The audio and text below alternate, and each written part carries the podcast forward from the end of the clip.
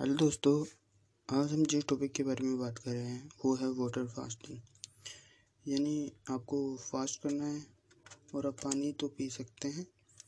अब आप सोच रहे होंगे इसमें बड़ा क्या है।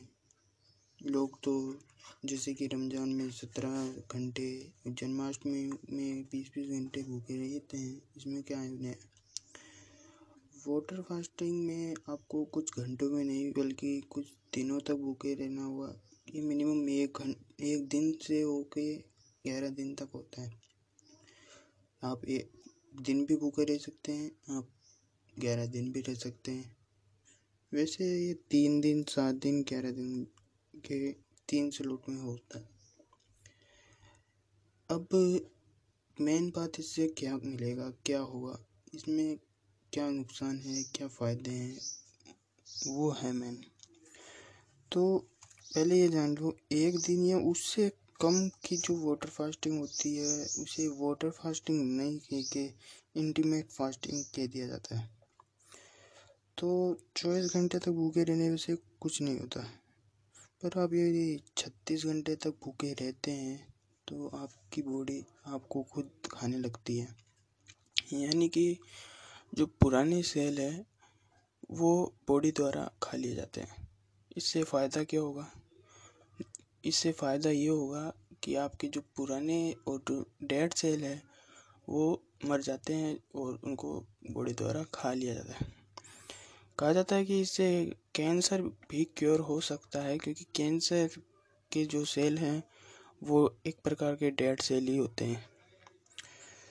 तो इसका मेन क्या फ़ायदा है? ये तो आपने जान लिया। अब और जो अन्य कारण है, जैसे कि आपके शरीर का मेटाबॉलिज्म सिस्टम फिर से रीस्टार्ट होने लगता है और मुझे लगता है कि इससे आपकी आयु भी बढ़ती है। क्योंकि भारत में एक व्यक्ति 104 वर्ष के हैं योग्यानंद वो भी यही कहते हैं। और भी जापान के कई व्यक्ति हैं, वो भी ये कहते हैं।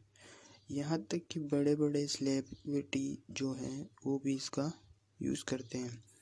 हाल फ़िलहाल में मैंने ऋतिक रोशन जी को देखा था, जिन्होंने अपना चौबीस घंटे वाला वाटर फास्ट कंप्लीट किया था। तो ऐसा ही है। सुना है मोंग तो कई दिनों तक भूखे रहते हैं। तो इसको आप भी आजमाएँ और देखें, इससे आपको बहुत ही ज़्यादा फ़ायदा मिलेगा। मेरा तो यही मानना है। पर्सनली आई यूज़ मैंने इसको दो से तीन बार यूज़ करा हूँ, लेकिन मैं एक दिन से ज़्यादा अभी बढ़ नहीं पाया। इसके लिए आपको तीव्र इच्छा शक्ति भी चाहिए।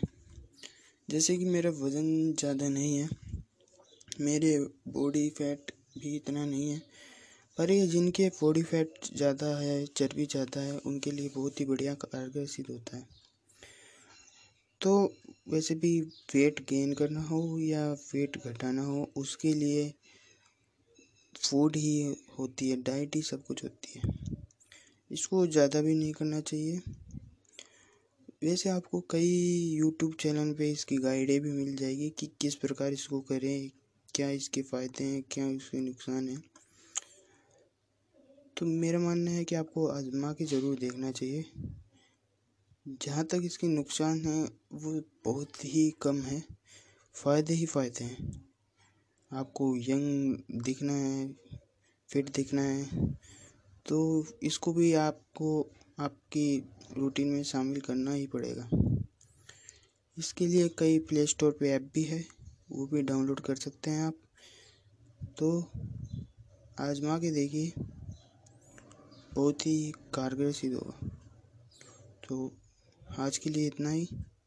मैं मिलता हूँ आपको नेक्स्ट एपिसोड में। Thank you